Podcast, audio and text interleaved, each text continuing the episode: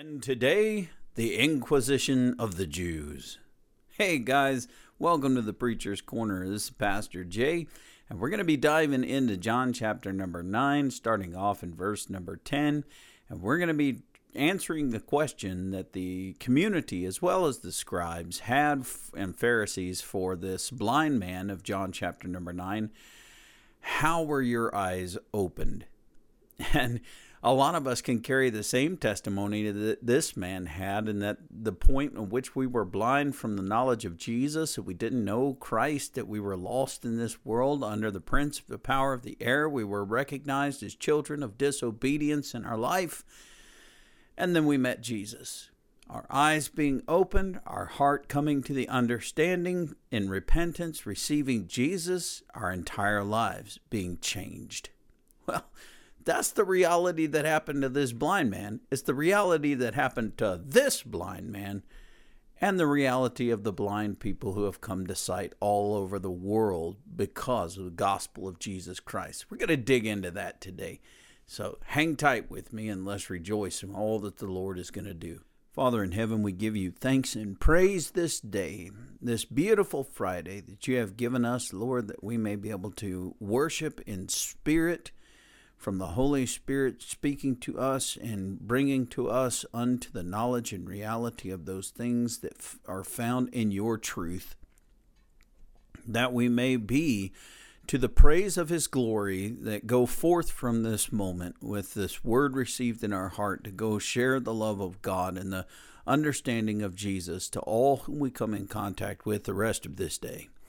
We pray that you will bless us, and as we enter into this weekend, you will unite us, Lord, in the churches that we go to, that we are part of. Lord, we would not miss out on the opportunity of such a glorious gathering as the saints in Christ in any given location that we are at, but that we would be thrilled to be a part of the local church and worship and rejoice with the brethren, so that we may be strengthened together in Christ Jesus.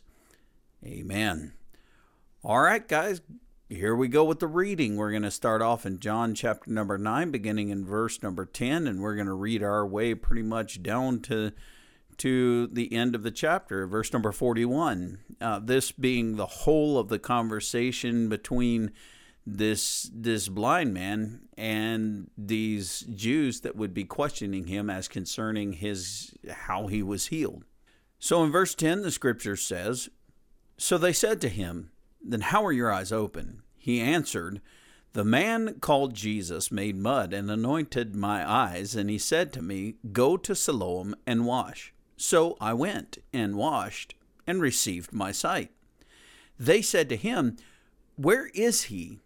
He said, 'I do not know.' They brought to the Pharisees the man who had formerly been born blind.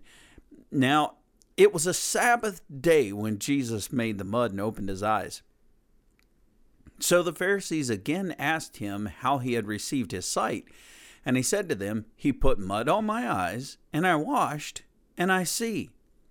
Now some of the Pharisees said, 'This man is not from God, for he does not keep the Sabbath.' But others said, 'How can a man who is a sinner do such things?' And there was division among them. So they said again to the blind man, 'What do you say about him, since he has opened your eyes?' And the blind man said, 'He is a prophet.' The Jews did not believe that he had been blind and had received his sight until they called his parents, and they asked them, 'Is this your son, who you say was born blind? How then does he see?' His parents answered, 'We know that this is our son and that he was born blind. But how he now sees, we do not know, nor do we know who opened his eyes. Ask him. He is of age. He'll speak for himself.' His parents said these things because they feared the Jews. For the Jews had already agreed that if anyone should confess Jesus to be Christ, he was to be put out of the synagogue. Therefore his parents said, 'He is of age. Ask him.' So for the second time they called the man who had been blind and said to him, 'Give glory to God. We know this man is a sinner.' And he answered, 'Whether he is a sinner or not, I do not know. One thing I do know, that though I was blind, now I see. And they said to him, What did he do to you? How did he open your eyes? And he answered them, I have told you already. You would not listen. Why do you want to hear it again? Do you also want to become his disciples? And they reviled him, saying, You are his disciple, but we are disciples of Moses. We know that God has spoken to Moses, but as for this man, we do not know where he comes from. And the man answered, Why, this is an amazing thing. You do not know where he comes from, and yet he opened my eyes. Now, we know that God does not listen to sinners, but if anyone is a worshiper of God and does his will, God listens to him. Never since the world began has it been heard that anyone opened the eyes of a blind man, or opened the eyes of a man born blind. If this man were not from God, he could do nothing. And they answer him, You were born in utter sin and would teach us? And they cast him out. I'm going to stop right there because that's pretty much the end of that particular section of the conversation between the blind man and the Pharisees that were there as an inquisition to question him. And a lot of what happened to this blind man is what happened through the 12th century to the 18th century, really, with the Roman Catholic Church during the periods of times where they had the courts of inquisition, where it wasn't that they really wanted to know the truth. They just needed to be able to find out enough information to be able to charge you with something so they could kill you. And oftentimes when you were brought before an inquisition and it wasn't all that serious, you knew you were just going to prison for the rest of your life. But if you were brought before an inquisition for anything that would be necessary of death, for the position of repentance, it just cuts your head off. And for the position of rebellion, they would run you through a series of what's called purification procedures, which would be intensely painful tortures unto the point where they could get you to confess, even if you did it or not. It doesn't really matter. If you were decided that you were guilty of it, and you tried to plead your innocence, they'd just run you through this purification and torture you to the point where they break you and that you would confess anything just to stop the torture, and then they cut your head off. So it's kind of one of those areas where you see this in the Inquisition, as it was, of the Pharisees for this particular guy who indeed has had an amazing miracle happen in his life. No one can contest that this guy was born blind. As the Pharisees would question him, of course, they kind of figured this was a parlor trick. One of those Benny Hinn specials where people are standing up who are paralyzed, or people who are deaf or able to hear or blind, and it's been proven time and time again that these are all parlor tricks of this particular religious organization for the purpose of being able to rake in mass amounts of dollars all over the globe of people watching this guy and thinking that it's him that's actually doing this healing. Well, that's kind of the idea that the Pharisees have about this blind man and about the connection with Jesus. Insomuch that when the village saw this blind man as he come in, and of course you remember from yesterday, some of the people were saying, well, was he really born blind, or is this that blind guy that he can now see? And then others would say, no, that's impossible. This guy isn't the same guy, except he really does look a lot like him, though. And the whole time, this blind guy, he's sitting there and he's saying, people, it's me. It really is me. And so the community grabs a hold to him and brings him before the Pharisees and says, this guy just had a miracle happen to him, so we want you to find out what's up. And the Pharisees begin to question him. Now, right at the very beginning, we see in their questioning this very statement. They said, okay, how are your eyes open? Now listen. He says in verse 11, the man called Jesus. In other words, this blind guy has no idea who Jesus is. This blind guy had never seen with his eyes the Lord Jesus. He doesn't know. All he knows is that those disciples that considered him in no different a light than the Pharisees would is that he was born blind, and the very conversation of the disciples with Jesus is, okay, who sinned, this guy or his parents, that he was born this way? All they know is a name that is given to him from the conversation that was taking place around him by the disciples and Jesus. And so he says, this guy called Jesus made mud. In other words, he got dirt in his hand, spit in the dirt from the saliva, made a mud, smeared it all over my face. He said, anointed my eyes, and said to me, go to Siloam and wash. Here's the really exciting thing about verse number 11. Jesus gave a commandment to this guy. And this commandment is either going to be met with rebellion or obedience. There's no middle ground that's going to exist within any commandment that Jesus gives. As Jesus speaks to us, we're either going to respond to his teaching or to his speaking in an obedient manner, or we're going to hold in rebellion against what he said. And so when this guy says, he said to me, go to Siloam and wash. Next part of this verse, so I went and washed. The simplicity of obedience brings forth a blessing of God, whereas, of course, we understand the rebellion brings forth a curse from God. There is blessing in the service of the king. There is cursing or being accursed in the rejection of the king. So as he obediently goes and washes, he receives his sight. And then they said to him in verse number 12, where is he? Now, that's kind of a funny statement to be asking a guy that was born blind, who left the scene of Jesus and the disciples to go to this pool that he was nowhere near, only to return being able to see, but Jesus and the disciples already being gone. So to ask this blind man where Jesus is, being as that he could not see him, but of course now, if you look at this from the position of the Pharisees, I believe that they think that this guy was putting on an act.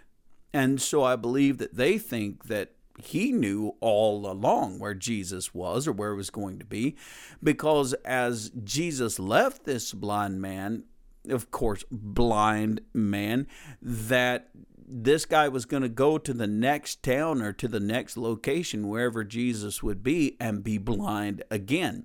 Kind of a road racket that would be a means by being able to make money for begging and then make money for miracles and all of these other things. And so they're treating this as though he had been able to see, that he had been able to know exactly where Jesus was going to be. And really for the point that they could try and catch Jesus and arrest him for pandering, or arrest him for whatever kind of fake shows that they would try to accuse him of putting on. But when they asked, well, where is he? The blind man in verse number 12 says, I don't know.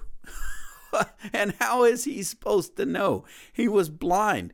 I mean, he could hear footsteps coming and he could hear footsteps going, but as being born blind, it's not like he even knows what anything looks like. It's not like he knows which direction that he's necessarily facing on a road. He's been born blind. He hasn't seen any of these things. And so he heard the word of God very clearly.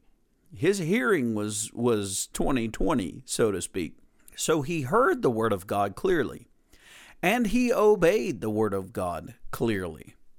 And he came back being able to see, but then put yourself in the shoes of the experience of being able to see the first time in your life, however old you are, that he's never seen the colors of the earth. He's never seen dust blowing in the wind. He's never seen anything, for he was born blind. And now, in a moment of obedience unto God, he's capable of perfectly seeing everything. Well, needless to say, his whole world just changed in an instant. And that is a truth concerning salvation and those who have come to faith in Jesus Christ, is that it isn't a gradual progression of changes that happen in your life over time, but that when you come to Christ, it is instantaneous. It is an absolute change that takes place in your life, that you are forever changed in a moment. In a time of repentance, you are forever completely changed. Old things certainly will take time to pass away. There's no question about the nature of the flesh that still exists in you. But all things in a moment have become new. And that is very important to realize, is this blind man, is you can utilize your mind for the purpose of imagining, not being able to see anything until the moment that the Word of God comes to him and speaks life into his eyes, essentially, as he smears that mud upon his eyes. And at the commandment of go and wash, and the obedience of trusting his word and going and washing, that brings forth a newness of life, which has completely transformed this man, the way he thinks, the way he sees, the way he hears, who he now shall obey. Everything about him has been completely changed. And you can have that change too. And so he tells these guys, he said, he told me to go wash. I went and washed. They said, where is he? He said, I was blind. How am I supposed to know? And so at verse 13, it says, they brought to the Pharisees the man who had formerly been blind. This is the community, by the way. The community, now they've asked this guy themselves, and they're like, wow, what's the deal? And he tells them, and they say, well, where's he at? What's going on? And he's like, I don't know. I can't speak to all of that. So now it's time to bring this guy before the Pharisees. We're going to see him come to the Inquisition. Amen. And so that you get to this place on verse number 14, and it gives you a vital understanding about something. Vital understanding, by the way. It was a Sabbath day when Jesus made the mud and opened his eyes. Oh, here we go. Jesus again on the Sabbath day. Now, what in the world was Jesus thinking, that he was going to go heal this guy on a Sabbath day, just like the guy at the pool of Bethesda, that he would tell him to pick up his bed and walk on the Sabbath day, just like all the other events that Jesus would do and miracles that Jesus would perform that are on a Sabbath day. What in the world? And it was a Sabbath day. Jesus made the mud and opened his eyes. Now let's think about this just for a second. What kind of work exists in this? It's not like he's out there digging holes to put fence posts down so that he can put up fencing for his cattle. It's not like he's out there poking holes in the ground, planting seed and trying to get his fields all planted on the Sabbath day. It's not like he's out there picking up sticks like the guy back in the Old Testament that ended up getting killed for picking up sticks on the Sabbath. It's not like he's doing any of those things. All he did was come across a guy that was born blind and spit in some mud that he collected his hands and smeared all over a guy's face. This is not like this is some great work that is being performed here, but it's an opportunity for these Pharisees to really be able to dig their heels in on Jesus so as to make this out to be some kind of work so that they can kill him. That's the whole plan. It was a Sabbath day. So the Pharisees, in verse number 15, begin the inquisition of asking him the exact same thing that the townspeople did from 10 to 14. That was the townspeople. This is the Pharisees. Now, this is really exciting because the man now has a testimony. And if you are a child of God, if you have come to faith in Jesus, you're going to have a testimony of how Jesus saved you, of the time of the moment when Jesus saved you. You're going to have an intimacy with that time because it's the time that you came to knowledge that you needed salvation. That's the time that you came to understand you needed Jesus. That's a time of intimacy with Jesus that you've never had before at any other time. And so this blind man, he's got this connection with Jesus. And his testimony is, I was born blind. This man, Jesus, he made this mud. He anointed my eyes with it. He commanded me to go and wash in the pool of Siloam, and I went. He's got a testimony there, and I received my sight. He's already told the townspeople this, but the townspeople can't quite buy it. So they've brought him to the Pharisees, because certainly the Pharisees will be a frightening entity to this guy, right? Nobody wants to be removed from the synagogue in their local community, and nobody wants to be excommunicated from Israel. If you're removed from the synagogue, you're excommunicated from Israel, and thereby excommunicated from the covenants, thereby excommunicated from heaven. So you don't get the kingdom of God. It's like somehow they have this mighty power to completely remove your circumcision on the 8th day of your birth and remove your status as bar mitzvah at this point. And so you've got this scenario where everybody is afraid of the leadership of the temple, and everybody's afraid of the leadership of the local synagogues, because they carry the power of life and death. They believe, the people believe, in these leaders. They carry the power, as it would be believed in Roman Catholicism, of the keys of the kingdom, so that if they decide anyone is not worthy, they could just excommunicate them, and poof, you're out of God. You're out of hope. Not true at all. And Jesus is about to burst their bubble on this one. Thank the Lord. So he gets brought before these Pharisees, and certainly the people will say, well, now he's going to tell the truth, because he's going to be afraid that he'll be removed from heaven. Let's see what happens now. So the Pharisees again ask him in verse number 15, how he had received his sight. And the man said to them, he put mud on my eyes, I washed, I see. This is the beautiful thing about a testimony in Christ, is that it isn't complicated. It doesn't have to be complicated. Jesus doesn't operate in a complicated fashion. God's salvation is not a complicated procedure or process. It's so simple. It's ask and receive. It's that simple. It's ask and receive. You come to know that you're a sinner in need of salvation. You repent. In repentance, you're asking God for his forgiveness of your sins. And in that asking, it is promised that you shall receive salvation. It's just that simple. Ask and receive. It's really simple. The Pharisees and the scribes and the Sadducees and all those guys, religion cannot accept the simplicity of God. Religion cannot accept the position of God. And so they have to make it complicated. They've got to make it a series of steps. They've got to make it something that belongs to them in part. Now, none of these guys would say that they were the Savior. None of these guys would say that they were the means by which you must be saved.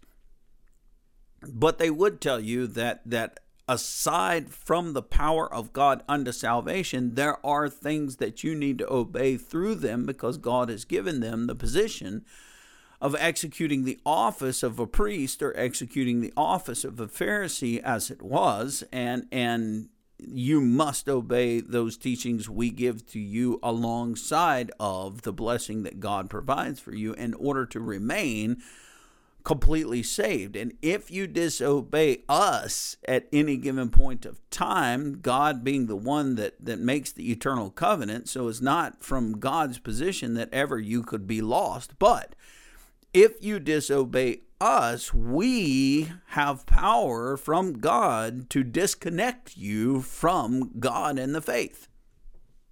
That's exactly what the Roman Catholicism of old, the ancient times, the 15th century as it was, as they excommunicated Martin Luther in about 1527, or well, it was even earlier than that, about 1516, they excommunicate Martin Luther from the faith. Pope Leo the Tenth, I think, is the one that did that, as if it was going to remove him from the hope of salvation, for they believed that only the church possessed salvation, and you must be right with the church, therefore being right with the sacraments, being right with the Pope, being right with your priest. And you see that in these Pharisees, you see that in this scenario with this blind man. So it isn't like the Catholic Church came up with these concepts, or as the Lutheran Church gained hold over the land of Germany and that became the state religion, the Lutheran Church started to have the same principles as the Catholic Church did. So if you weren't Lutheran, they would persecute you, they would kill you, have you arrested by the state because you refused their particular brand of sacrament. And of course, over in England during the same period of time, you have Henry VIII kicking the Catholic Church out of England, establishing a church upon him own self in the Anglican Church, and that if you didn't keep the English sacrament or the Anglican sacraments, that you would be in violation of God, thereby being excommunicated from the hope of heaven. So all three of these major groups, and coming into the colonies of what would eventually become America, the Anglican Church was then transferred unto what is called the Episcopalian congregations. So that's the same thing as the Anglican. It's just when the United States broke from England, these congregations were no longer Anglican, so they were called Episcopalian for the design of the polity or the church government that they held. And so you've got this issue where if you are not right with the sacrament or the teachings of the church or the rites of the church, that you're not right with God and thereby are separated from him. And nothing is further from the truth. It's not true at all. Your relationship with God is not dependent upon any church at all, any religious leader whatsoever, save for the Lord Jesus Christ, the great shepherd of the flock. That's who you look to. That's who you belong to. That's who you obey. That's where salvation comes.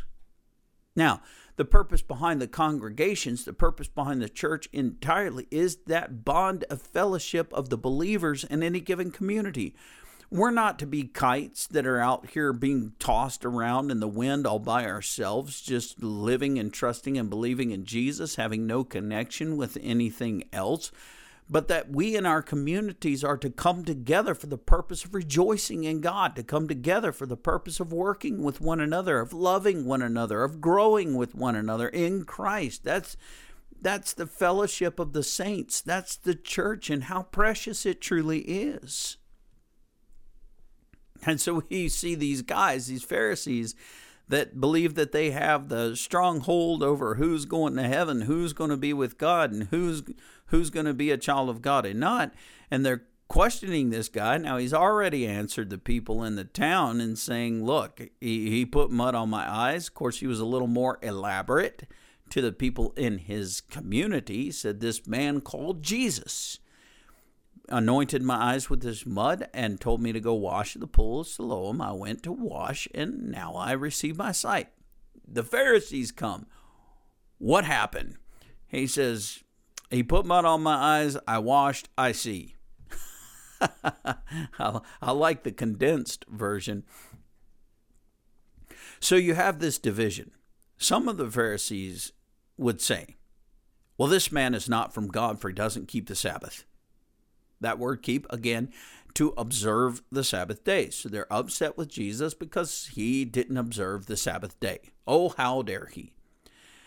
But other people said, how is it possible that this man could be a sinner and do such signs? Well, this word for sign is the same as the word for miracles. So it's just referring to the fact that this blind man who was born blind had received his sight, a great miracle that would be, as the blind man's own testimony says. Never has it been heard of anyone being blind, especially born blind, is receiving sight.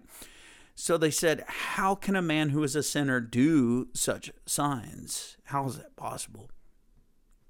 So, of course, as is always the case with the Pharisees, there is division among them. And as I study from Messianic congregations, I listen to Messianic congregations or read their writings to understand Judaism from the Messianic or with the Jesus perspective, as it was, I get really thrilled when I read about these guys. They go into the Talmud, and the Talmud being the oral traditions that would be passed down from rabbis to rabbis that came into being written and compiled into a book, so you can actually get the Talmud, is that these Pharisees, and ultimately the Pharisees being rabbis of these synagogues, are raised up leaders of the synagogues at their first estate before they moved into the Sanhedrin court, were recognized as Pharisees. These guys would argue with each other within their synagogal communities. They would argue with each other. They would take differing positions from each other just for the fact of having that position of argument to be able to be had. So in this moment, you're going to find that with a group of Pharisees gathered together at the testimony of this man, there's immediately going to be people on both sides of the aisle. There's always, in the Pharisaical order, there's always going to be division among them, because they cannot come to an agreement with anything that would mean that they were all on the same page. And whoever came up with the principle of the conversation, and everybody would stand in agreement to it, that would mean that person was the highest person, the highest Pharisee of them all, because they all stood in solidarity of agreement to this one person's basis or thesis, as it was. So there's always going to be a division among the Pharisees, which is absolutely hilarious, because if people cannot agree upon anything, then nothing will ever be accomplished. Just ask our current day Congress. I mean, the only thing that these people can agree on in our Congress is for them to get a raise. That's the only thing that they can agree on. And I disagree with that. And if you do too, then perhaps we need to vote some of these knuckleheads out of the office, so that the Congress that was supposed to be by the people, of the people, and for the people could really realize that once more when we fire them. But, of course, that might get this kicked off the air. They don't like to hear that, but that's because they're not of the people and for the people anymore. But that's the same thing that the Pharisees would be like, is constantly being under a swell of disagreement, simply because they didn't want any one of them to get a higher end on any of the others. So we move down to verse number 17, and the scripture said, so they said again to the blind man, what do you say about him, since he's opened your eyes?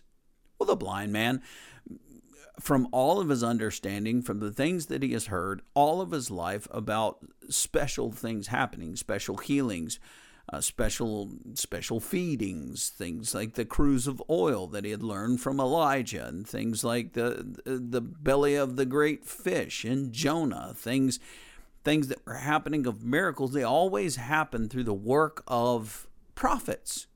And being as that this blind man doesn't know anything about Jesus outside of the fact that he had spit on the dirt, made mud, and anointed his eyes, and told him to go do something, he did it, and he could see now. The greatest connection that he could make to Jesus in this moment, because he really doesn't know anything about Jesus except for the fact that this was the name of the man that touched me and gave me back my sight, is that he's a prophet. Now, verse 18, the Jews did not believe that he had been blind. This is where they come up with the idea that this is a racket, that they go from town to town. This guy acts like he's blind. Everybody comes to think he's blind. Jesus rolls up into town, does this miracle, and everybody is paying off to be able to see another miracle be done. Now, in all actuality, these kind of rackets really did happen, and they still happen today. Again, I reference Benny Hinn. He's just the perfect reference for this point. People will spend hundreds of thousands of dollars throughout their working life supporting a ministry that is false, completely false. No truth behind it at all, but because it's so entertaining and because of the possibility that something could potentially work this way, they just dump their money into it. Now, a work that several other works that could better be supported that teach truth are ignored for this parlor trick, for these games, these lies. So you find that these guys, they don't even believe that he had been blind and had received his sight. Now, what do? Call his parents. I mean, this is going to be the hinge bin. We call the parents. The parents tell us, nah, he's faking. And the parents are scared to death. The scripture says that the parents know that that's already been determined, that if anybody is claiming Jesus is a great healer or a miracle worker, that they're going to be cast out of the synagogue. To be cast out of the synagogue is to be cast out of favor of God himself, because at this point of time, the whole of the faith has been connected into the congregation or the body of the local community. So if you're thrown out of the synagogue, you're effectively thrown out of God. You're shunned. You're despised by the community. There's nobody has anything to do with you. So necessary to say that these parents, they didn't want anything to do with this inquisition. Now, one of the things that's funny about these parents is that they have so little care about their child. They're so scared of these Pharisees that they throw their son under the bus. They would rather see their son be excommunicated than them be excommunicated.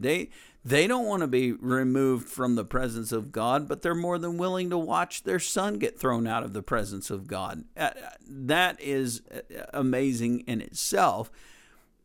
But this is the case because they did not believe. They called the parents and they said, "Is this your son who you say was born blind?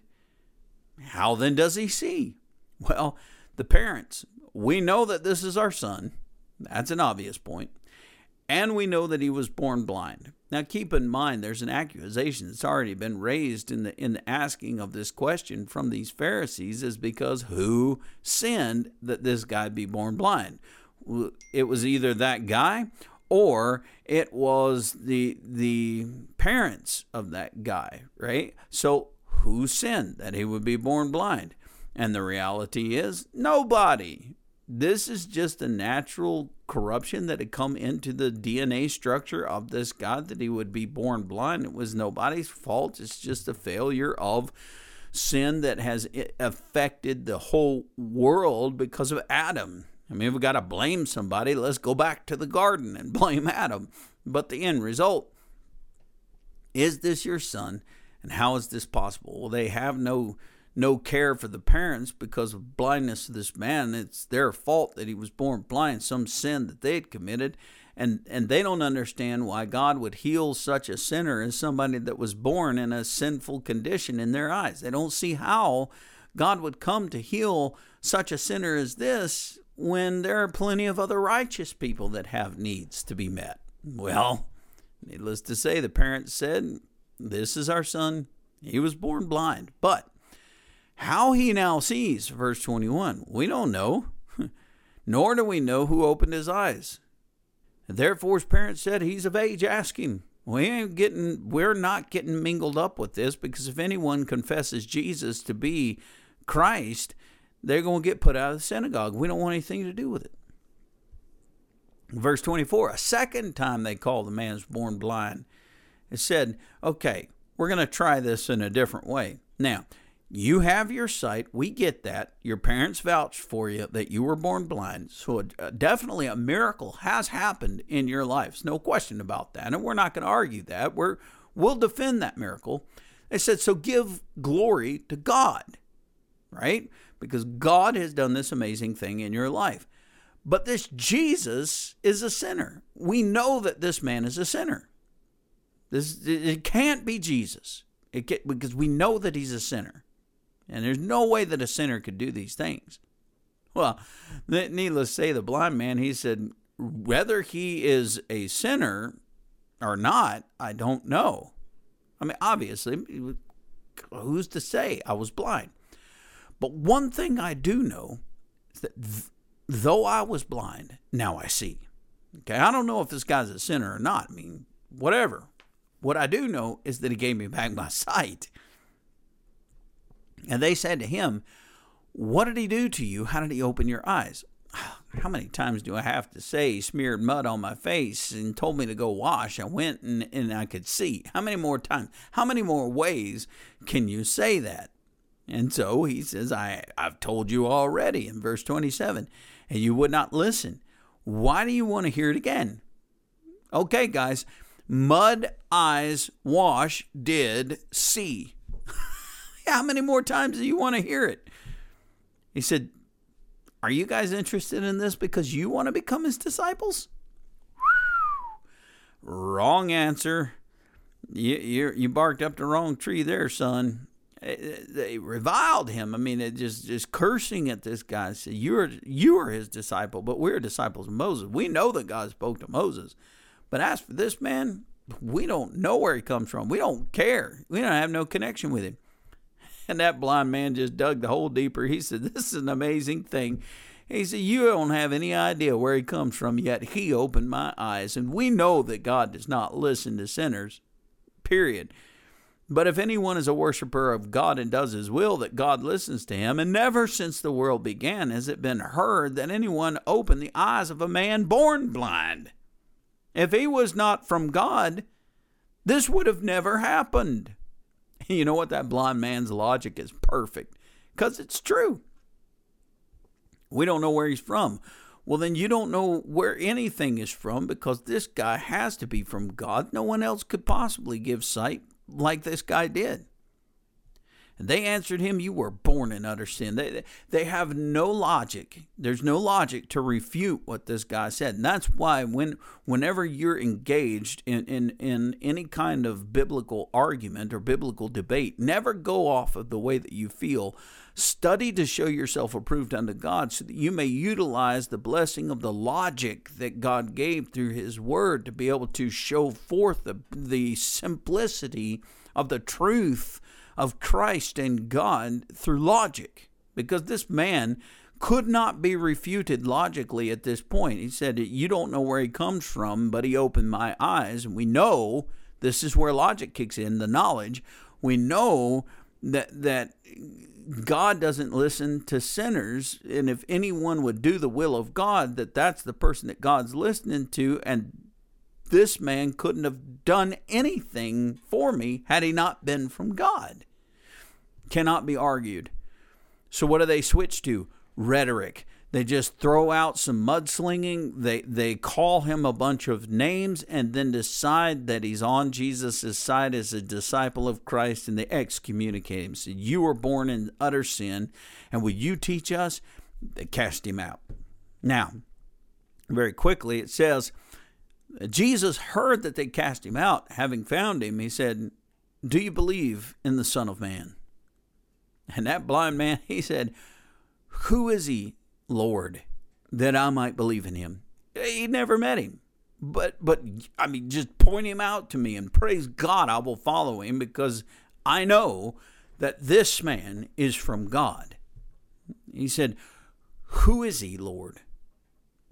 And he says, you have seen him, and it is he who is speaking to you. Done. Done. Verse number 38, done. He said, Lord, I believe.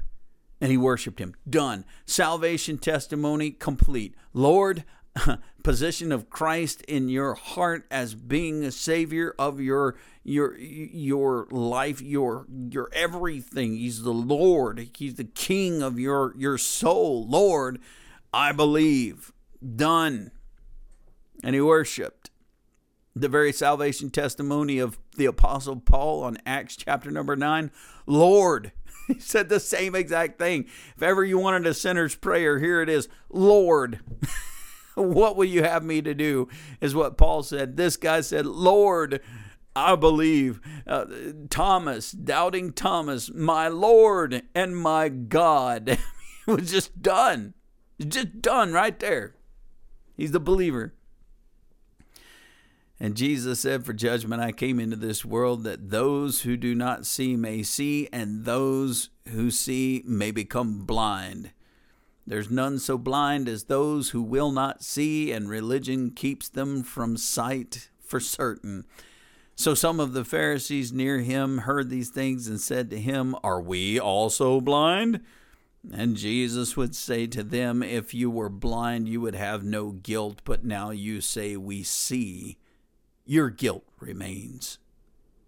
Father, we thank you and praise you for this time together, asking for a blessing upon us this weekend, that you gather us together for Sunday and the appointed time, that we may rejoice in the life of this man who was born blind, and that our joy may be full in Christ. We thank you so much for your love for us and the revelation that you give to us, and pray that you will keep us in Jesus' name this day.